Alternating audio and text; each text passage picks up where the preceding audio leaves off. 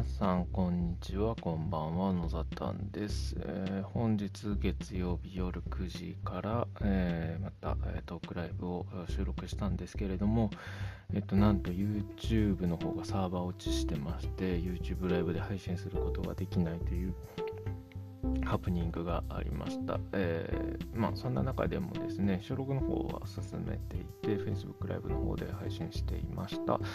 で、その様子を、えーっと、このポッドキャストの方でも配信したいと思います。今日のお相手は、高知市内で、えプログラミング教室を主催されている、えプリンさんという方なんですけれども、えーっと、どうしてプログラミング教室をやっているのかについてとかですね、プログラミングをやる意義についてなんかをですね、語って、え2人で熱く語っています、えーとても元気な方ですので、ぜひ聞いていただければ幸いです。それではどうぞ。あ、始まりました。あ、こうライブ、ちょっと待ってくださいね。ライブ006、007、増えてる増えてる。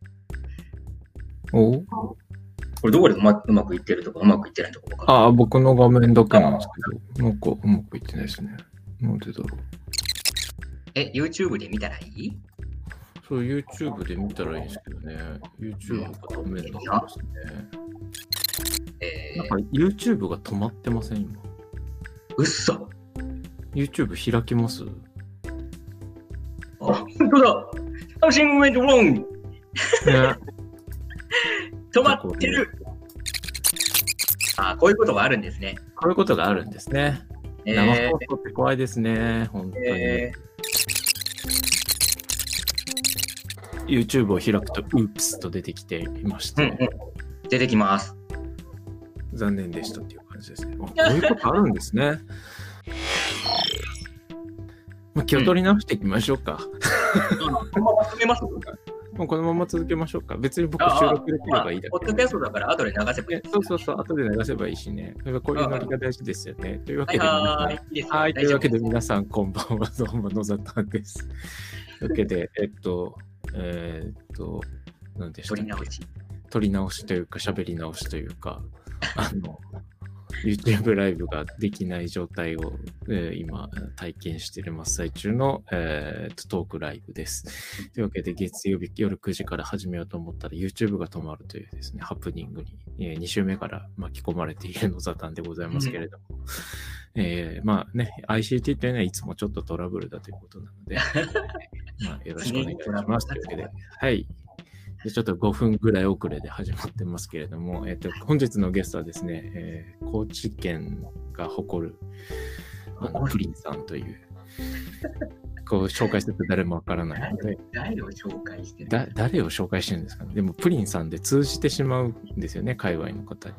ああ、多分ね、あの一部、一部ですね。ですよね、一部の方には。はいというわけではい、あの、プリンさんに、えーえー登場していただきまして、自己紹介の方をお願いしたいと思うんですが、よろしいでしょうか？はーい。イェイイェイイェイイェイイェイめっヨちゃ元ナタンのポッドキャストに呼ばれたよ。お父さん、お母さん聞いてますか？あーいやもう人生で一番いい時間だよ。気ちょっと、ちょっと待って。ちょっと、何？何？何？プリンさん、プリンさんでか？ますだ自己紹介してないんですよ。やばいな。すごい人来たな、これ。ああ、いやいや、別に。お,、願いします。じゃあはいはいはいはい。えっと、高知でプリンをやっています。プリンです。よろしくお願いいたします。じゃあ、わからないので、一応簡単に説明したらいいですかね、ちゃんと。お願いしますね。あはいはいちゃんと説明お願いします。ちゃんと、ちゃんとあの説明しますけれども、えっと、プリンというのは仮の名前ですね。えっと、プリンというのは僕の兄の名前ですね。えっと、僕は弟の方なので、えっと、僕の、えっと、自己紹介させていただきます。僕は、僕は、あの高知市内で今、あの、プログラミングスクールというものを運営しています。あの仮の名前、これも仮の名前なんですけども、ドイと言います。で、えっと、えー10個ぐらいあります。で、えっ、と、まあ、大体、あの、小学校1年生から高校生までに教えてたりとかするんですけれども、あの、いわゆる、あの、プログラミングで、スクラッチと呼ばれるとか、あと、スクラッチだけじゃなくて、まあ、 Unity とか、ブレンダーとか、Python とか、何その単語って覚える、思う方は、ほっといていいです。大丈夫ですからね。で、えっ、と、そういったものを教えて、まあ、クリエイティブな何か IT 使った、えっ、と、教室を行っているというふうにですね。で、あとはまあオンラインレッスンとかやって、今、あの、国内だけじゃなくて、すげえ、あの、海外からも、あの、受講してくれてる方が多くてですね、えっ、と、イタリア、ドイツですね。の子で、あの、インターナショナルスクールに通ってる来られる方ですね、おられる方で、まあ、日本人の方なんですけども、えっ、ー、と、小学校なさってたりとか、オーストラリアとか、あの、アメリカのマサチューセッツとか、インドネシアの子とか、あの、インドネシアの子とかになってくると、あの、英語しか通じなかったりするので、僕の英語力では足りなかったりとかするんですけども、それでもなんとか、あの、プログラミングの、えっ、ー、と、オンラインレッスンをやったりしています。あとは、まあ、あの、出前授業とか、小学校とか中学校とか行ったりしています。そういう、えっ、ー、と、土井というものが、えっ、と、出演しています。イェイイェイイェイイェイ ドイプリンさんで。はい、ドイプリンです。よろしくお願いします。もうちょっとあちなみに、ちなみに、ちなみに、あの、この、このラジオに出演したい方いっぱいいると思うんですけども、あの、はいはい、このラジオに出演すると、あの、僕、あの、今ね、あの、野田さんからですね、えっ、ー、と、はい、ギャラとして300万円ぐらいもらっています。で、えっ、と、なので、出演するとギャラがもらえますので、ぜひぜひ、あの、出たい方は、あの、どんどん手を挙げてもらったらいいのかな、というふうには思います。はい。そうだったんですね。知りませんでした。すみません、すべて嘘です。すべて嘘です。この場を借りて。この異常なテンション、一体どこから来てるのかわからないんですけど。いつもオンラインレッスンとかは、レッスンとか全部こんなノリです。あ、そんなノリでやるんですね。あの教室もね、大体こんな感じです。はいはい、あのプログラミングスクールなのに、馬乗りで机の周りを一周してみたりとか、えっと、それに何秒かかるか数えて、えっ、ー、と、あ、何秒かかるんだねって、あの、よくわからないその科学の実験をしたりとかします。まあでも大事ですよね。時間計るのは非常に、ね、大事ですよね。それがプログラミング。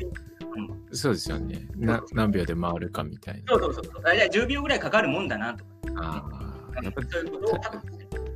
やっぱり時間概念は大切だということで。いいでね、そうですね。あの、バカバカしいものも結構、あの、うん、結構あの学びになるんだよという感じ。いやで、えっ、ー、と、プログラミング教室でよかったんでしたっけ？そ。プログラミング教室を運営しているドイプリンと申します。よろしくお願いいたします。いや、いや、言わせないで、ね。いやいや、大事だなと思って。でも、こういう、その、なんていうんですか、ノリって大事じゃないですか。ああ、の雰囲気とか。そうですね。で、なんか、それ、学校でやるとすごい浮くんですよね。あまあそうですね。あのなんでですかね。授業とかやるときはこんな感じですけどね。あそうそうするともう人気をかっさらっていくじゃないですか。あ大体そうですね。大体先生 先生たちはなんかね、あの、あ,、はい、あれは学校の授業ではできないみたいなことをね、すっと言うんですよね。そうです。うん、やればいいのにま、まずやればいいのにと思うんですけど、ああ、はいはい。なんか表意したように、はい。どうもーとかって始めてくれればいいんですけど、ああ、演劇は重要ですよ。いや、本当に重要ですよね。うん。いや、今聞いてて、まあ、大事だなって思ったんですけど、あの、普通にプログラミングの話していいですか？あ、そういう時間だった。そうそうそうそう。いや、その、えー、そうなんですよ。その、プリンさんがやってるプログラミング教室って、はい。なんか、こう、いわゆる、こう、プログラミング教室とはちょっと一線を画してるなって僕は思ってるんですけど、そうそう、めちゃめちゃ自由度高いじゃないですか。そうですね。うん、それって、こう、もともと背景にあるその、そもそもでもプログラミングって自由でいいと思うんですけど、そうですね。そうだと思いはい、プロプリンさんがそのプログラミング教室をやってるこう理由というか、なんか思いみたいなのって、どういうものがあるんでしょうと思って。あめちゃくちゃ来ましたね、ストレートに。それ聞いちゃいますか？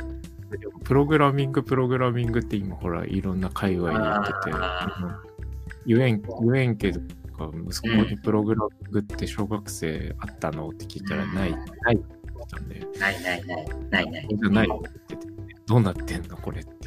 うん。えー、思うんですけど。でもなんでその中でプリンさんがプログラミングをこう子供たちに提供してるっていうのはこれどういうことなのかなっていう僕今あのプログラミングスクールあの確かにやっていますけどもプログラミングスクールをやるようになったのは、えーと、たまたまですね。ほううんまあ、たまたまたまたまなんですけれども、まあ、そのたまたまっていうのはあのー、ちょっとかなり特殊なバックグラウンドがあるんですね。背景があるんですね。あの、本当に、あの、長いので、めっちゃ長いので、えっ、ー、と、はい、すごい缶つばんで言うんですけれども、はい、えっと、高校生あたりぐらいからですね、はい、えっ、と、なんかこう、僕の中で、あの、生きる力みたいな、生き残る力とか、あの、そういったものにかなり体験的に、えっと、感じてきた部分がいっぱいあるんですね。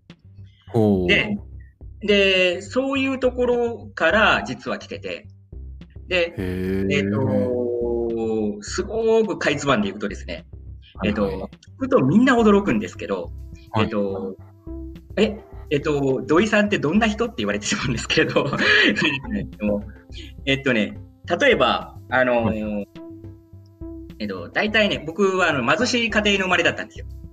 なるほど、なるほど。えっと、例えば親の、ねえー、月収でいくと10万いかないぐらい。お、うん、で、えっ、ー、と、漁師の息子だったんですけどもね。で、まあ、食べるのもちょっと困る。えーと、そういった家庭で生まれてます。で、えっ、ー、と、そんな中でもあの興味だけはいっぱいあったんで、えっ、ー、と、いろんな興味津々な遊びを開発したりとかしてたんですけどもね。うん、うん、で、えー、なので、えっ、ー、と、高校1年生ぐらいには、あの、うん、もう、えっ、と、その、そこから、えー、お金出せないから、家庭が。ので、えっと、全部の自分の食べ物とか、あと、学業に必要なお金とか、あの、全部自分で稼いだんですね。で、うん、月。あたりでいうと、えっ、と、その当時の時給が500円ぐらいですので、えっ、と、500円ぐらいですかでしたけれども、えっ、と、3つぐらいのアルバイトを掛け持ちして、だいたい月あたり14万ぐらいで、えっ、と、稼いで、えっ、と、ちゃんと、えっ、と、学校のお金も。で、そこから先の専門学校の100万ぐらいのお金も出し、ちゃんと考えて、えっ、と、貯めてやっていたとですね。で、そうせざる自分がそこからこう、あのまあ、学校をちゃんと続けられるためにはそうせざるを得なかった。なるほど、なるほど。で、えー、まあ、工業高校だったんですけども、あの、工業高校で、えー、そんな中で、あのあれですね、あの、それでも、なぜか、あの、首席だったんですよ。偉いでしょ。頭に。すごいすごい。ぶっこんでた。ですけどえっと、なのに、で、首席で、しかも、あの、学生代表になってたんですけど、えっと、なってたのに、えっ、と、声優タレント科っていう専門学校行ったんです。これは、あの、前代未聞だったんですよね。その学校で。まあ、未聞ですよね。うん、前代未聞で、えっ、ー、と、すべての、えっ、ー、と、なんだろう、えっ、ー、と、推薦とかをすべて断って、大学と、あと、あの、就職先。なるほど、なるほど。すべて断ってそこに行くんですよ。で、あのまあ、もちろんお金はあんまりなかったので、布団だけ持って、あの大阪の方に行って。で、あの、1年も経たないうちに、あの、東京の有名な、あの、某、はい、えっと、声優養成所のオーディションに一発合格したんですよ。で、高田馬場にある、あの、もう今、あの、一戦で活躍されている声優さんとかだったりするんですけども、まあ、当時の、あの、お茶の水博士ですね。えっ、ー、と、で、勝田さんという方なんですけども、その人に見出されてですね、あの、研究所の研究生として、えっ、ー、と、通うようになって。で、あの、野沢雅子さん、あの、僕ですね。あの、肝付金さん、常雄ですね。に、あの、教わりながら修行していました。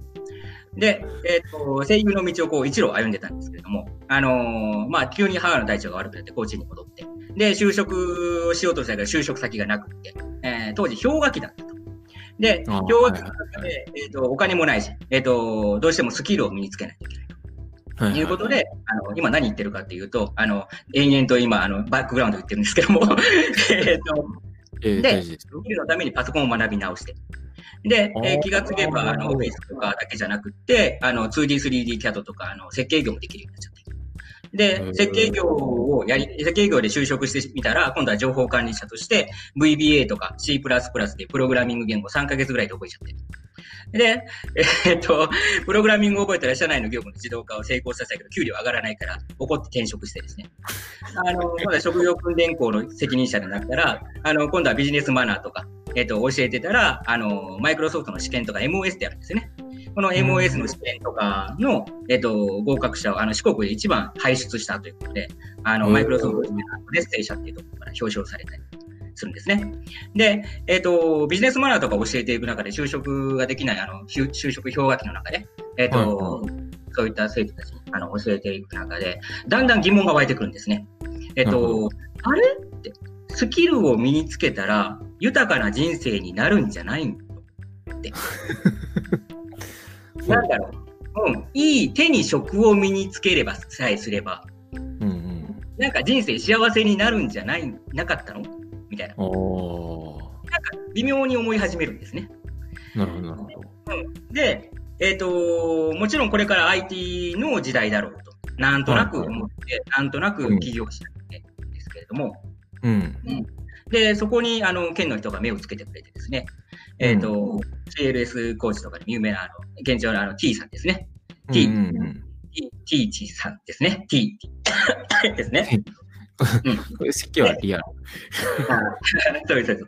言言っちゃいけないやつですね。T いや、別に大丈夫と思いますね。T さんが。見出されてですね。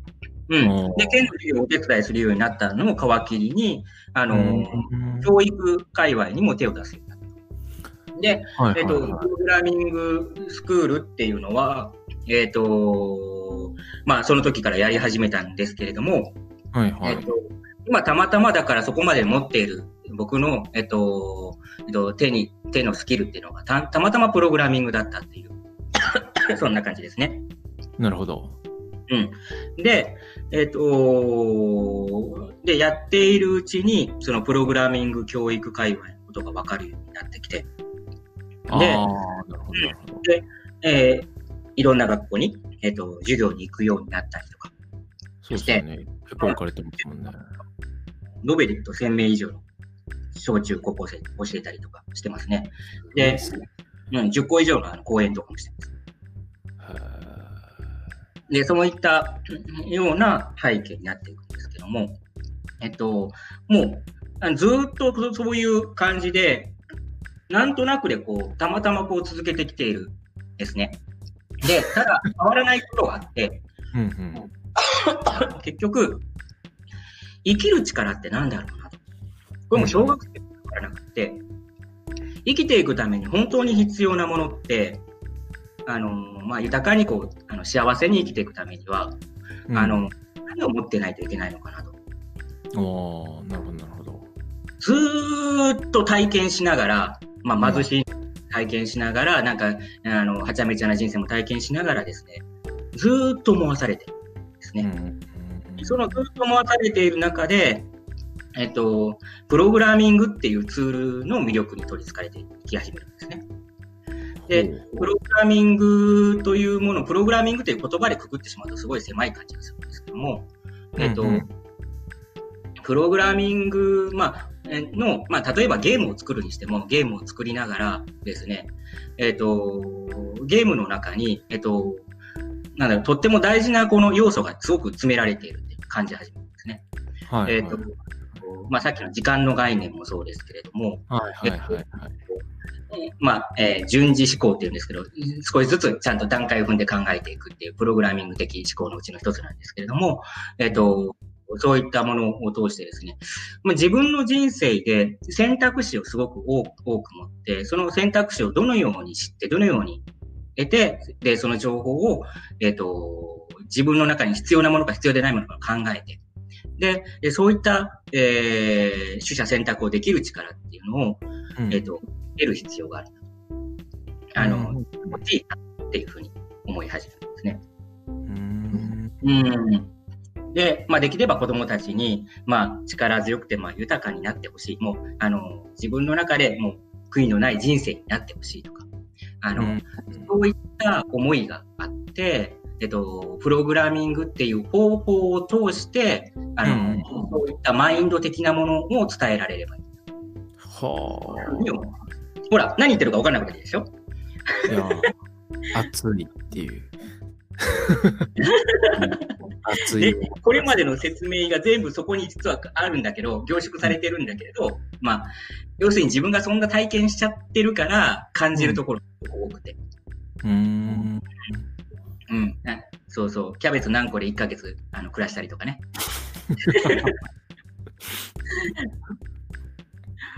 サバイバル。本当サバイバルです。本当サバイバルです。生きるか死ぬかね。へあ、そんな背景があるんですね。そうですね。まあ、今だからたまたまプログラミングというツールに魅力を感じてて、プログラミングを通して、まあ、えっと、子供たちに、まあ、選択肢を多く与えたいということと、気づいてもらいたいという。で、それを探す力を身につけてほしいとか。あそういう感じで思ってますね。なるほど。いや、あでも確かにその探す能力っていうのは非常に大事ですよね。なんかこう、自分で見つけたものってめちゃめちゃこう自分のものに本当になるけど、言われたものって別になんか またどこやったっけみたいにすぐなるし。はあ、なるほど、なるほど。まあ、ググり方ですよね。ググり方と似てますよね。ググり方とか。なんかとね、さ最近思うのは、なんかその自分の中の経験の探り方みたいなのもあると思ってて、あ、はい。なんかこう、なんですかね、自分の中の体験にどうやって落とし込んでいくかみたいな、自分の中の経験と、今目の前にある何かお題のこうリンクってどこにつながっていいのかなみたいな、それもなんか僕検索かなと思ってて、なんかプログラミングでもなんか、あ、この考えは多分あの時のなんかあれに似てんなとか、ある気がするんですよね。うん、そうですね。そうですね。思考的になんか条件、条件の関数とか作ってる時とか、多分、ね、頭の中で自然にやってることだし、あ、でもなんか。点がね、結びつく時って嬉しいですよね。めちゃめちゃ楽しいんですよね。うん、楽しいですよね。あのそこ大事なとこだと、本当すごく思いますね。いいですね。点と点をつな私たちの仕事はそういうことですね。点と点。そうですね。まあ、ね、まあ、最近使ってるのはゲーミフィケーションとか、そんな言葉を使ってますね。おゲーミフィケーションってどういうニュアンスなんですか？あの、やりたくてやりたくて仕方がない症候群です。ああの、ゲームってそうですね。あの、えっ、ー、と、親が何言おうとやりますもんね。何時間熱中して攻略法を見つけて。そうそう。ね、あで、それぐらい、えっ、ー、と、勉強が楽しくて楽しくて仕方がない。っていうふうに、あのー、感じてもらえたら最高だなと。ああ。いや、本当思うんですよね。その、なんかそのね、ゲームを、ゲームをやっていると。ゲームばかりをやっているというお困りの方がいると思うんですけど、そうですね。あの、統計で約6割、7割です。そう楽しいんですよ。うん、で、それをどう変えていくかの方を考えた方が、ものすごい平和だと思うんですよね。うん、で、ね、禁止したら何するかって単純じゃないですか。別のものを見つけるか、すり抜ける方法を探すか、無視してやるか、まあ、大体この辺に行き着くじゃないですか。はい。何も意味ないですよね。まあ、そうですね。まあ、あの ね。何の解決にもなってないので、なんかね、その、その手法を、じゃあ、これと、この、なんか、物事知るのとリンクさせていこうか、みたいなのとか、うん、なんかそういうふうに考えてもらったら、面白いのになとか。うん、なるほど。うん、なんかこの間、そうそう、この間ちょうど環境活動家の方に来た後に、はい、その、うん、あそういえばそのゲームとか動画とかも結局、どっかでサーバーのマシンが動くわけじゃないですか。そうです。うん。ですよね。多分オンラインのゲームとかになったら、どっかにサーバーがあって、そこが多分塩酸処理するはずなので、えいや、そこで熱を発するわけですよね。で、電気を使用するわけじゃないですか。え そうです、そうです。君たちがやることに、動画を見ることなんかゲームをすることに二酸化炭素が排出されると。はいはい。ってことは、これは税が取れるんじゃないかと。僕は思ったんですよね。だから、この排出税という名目で、だからゲームに対して税金かけたらめっちゃ儲かるなと思って。あはい。だって超ビビったるお金でも、うん。自立で多分いけるんで、うん。あいいなと思った。らまず、子供たちはビビりますよね。こいつ何言い出したんだろうみたいなこと言って。こ こいつ急になんかまた授業もやらずに変なこと喋り出して。でも知らないんですよ。結局サーバーがどっかにあるっていうことすら気づいてないから、うんなんかそういうのに気づいてくれたらすごい面白いのと思うん。そうですね。もうう。そう当たり前のように使っていますよね。うでん。当たり前のように同時で今こうゲームが離れててもできるでしょう。でも全然当たり前じゃないので、どういう、どういうこう基準でやってんのかって、うん。どういうテクノロジーがそこにあるのかとかって、うんめちゃめちゃ面白いと思うんですけど、うん。うん。そうですね。そう。そういうのもやれたらいいのにな。なんかそういうの考えてくると、ここの辺は、あの、語り始めですね。そうそうそう。え、これ長い、これ長いやつ？これ長い。でも本当に面白いですよね。その、なんか全然わからないじゃないですか。プログラミングとかも。大人の僕もわかんないし、うん。知らないこといっぱいあるし。うん。で、僕いいなと、プログラミングいつもややって、まあ、その子供たちがやってるのを見てもそうだし、うんまあいいなと思うのが、彼にしか語れないんですよね。うん。どういうものを作ったかっていう。背景とか、そのなんでそのコード使ってるのかとか、それってこう聞けるじゃないですか。そうですね。あ、まず、あのね、語りたいんですよ。あ作った人は、作ったものを語りたいんですよ。あ、なるほど、なるほど。うん。あの、アウトプットしたくて仕方がないんですよ。なるほどね。うんで、それは、あのープログラミングでも、まあ、今ゲームでもね、そうなんですけども、作ってしまうと、その作ったものを誰かに見てほしくって、うんで、あの、それを誰かに見てやってほしいんですね。で、やる、やってもらうためにあは、あ、なるほど、なるほど。で、えっと、どういうこだわりを持ったのかを自然に喋ってくれるんですよ。それ、は知ってほしいから、絶対。うん、あの、じそうですよね。うん、なので、あの、自然なんですよね。その、えっと、うん、うんわかります、わかります。ゲームを作りながら、で、えっ、と、プログラム、ゲームを作るためにプログラミングをして、うん、で、そのプログラミングしたものを、えっ、と、人に話して、で、で人に話して帰ってきた答えでまた直して、うん、うん、で、また直したら、そこにコミュニケーションが生まれてですね。で、うんえっ、と、誰かの YouTube とかの作品を見ながらまた直してみたいな感じで、えっ、と、なんえっ、と、そのインプットとアウトプットがすごく自然なんですよね。はいはいはいはいはいはい。あの、先生たちがこう、僕とかが周りでこう、あれやりなさい、これやりなさい、じゃないんですよ。ああ、わかかります。わかります勝手に吸い込み始めるんですよ。うん。はいはいはいはい。吐き出し始めるんですよね。うん。なんかその、そうなんですよ。その、その、なんてそのサイクルを回すことが、こと自体にすごい価値がある気がしますね。なんか、そうですうね。うまくいかん。うまくいかんってなった瞬間にどうしようみたいなのとか。そうですね。で、あの、まあ、スイッチを入れてあげる、あの、なんかこう、瞬間っていうのはあるんですけれども、やっぱり、うんあのスイッチが、あの、入るように持っていける、ファシリテートしてあげるっていう、うん。あのようなあの役割はあるんですけれども、あの、なんでしょうね。えっと、まあ、無理やりこう、これをやりなさい、あれをやりなさいでは育たないものがある。うん。なるほど、なるほど。ああ。いやー、深いっすね。うん。で、なんでこう、いや、ここまで喋るところは、プログラミングのこの学びに対するこう優位性というか、有効性というか、非常にいいものなんですけど、うん。で、だから僕は学校に取り入れると思ってるんですけど、うんなぜですかね？まだね。まだ、えーまだ、まだ来てないんですかね、これは？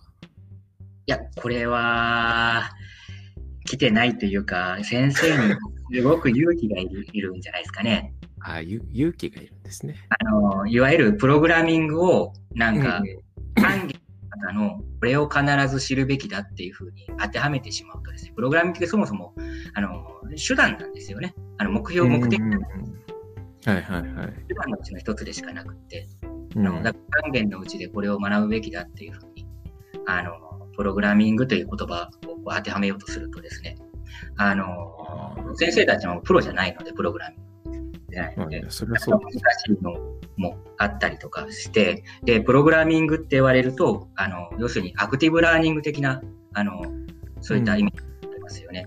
で、うん。えーそうすると先生と、生徒と一緒に学ぶ必要があって、で、生徒の横にいてファシリテートをやってあげて、で、えっ、と、生徒の方が上手くなることもあるあるんですよね。また、いや、なりますよね。いろんな気づきが出てきたりするんですね。うんえーそういった時に先生が対応できないと、まあ、困ると考えてしまうとできないんじゃないかな。ああの、だから完全、あせんまあ、先生の方が、えっと、うんいろんな知識を持って生徒たちよりも知った状態で教壇に立とうとすると、ーうん。できなくなる。あの、難しくなるんじゃないかな。わかります、わかります。あなんかわ、言っていますかね？言ってることわかりますかね？わかります、わかります。いや、うん。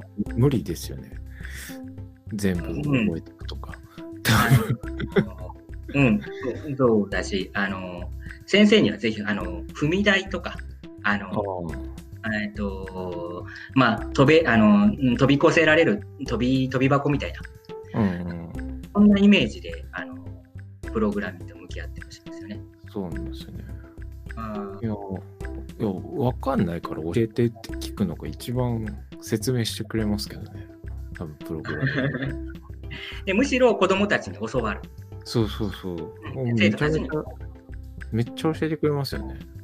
うん。で、それを授業でやろうとすると、うん、というところにやっぱり、あの、がか、あと、まあ、小学校の授業とか中学校の授業うん。あの小学校だったら算数とかここの中でプログラミングを使いなさいっていうふうに書いてあったりあするんですね。ー深い学びのためにね、深い学びに使いなさいと書いてあったりとかするんですよね。はいはい。うん。で、えっと、まあ、無理やり使おうとしても使えないですよね。まあそうですよね。プログラミングって、あ、あ、これプログラムしたら便利じゃん。これ、うんあの、自動化できたら便利じゃんって思うときが一番便利なんですよ。ああ、そうそうそう。ああ、うんわかりますわかりあの、ます。使わ使えなかったら使わなかったらいいだけ。う んそうそうそうそうそう。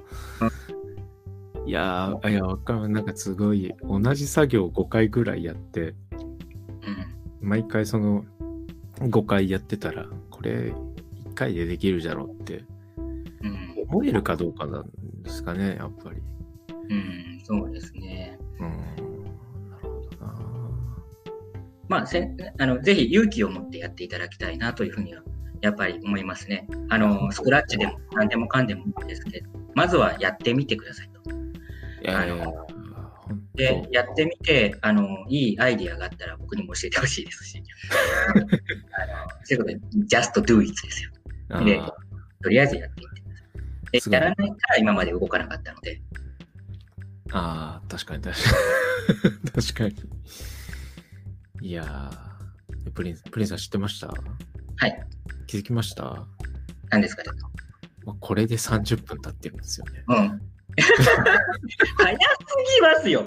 え、300万もらってるのにこれでいいんですか？え、そうそうそう。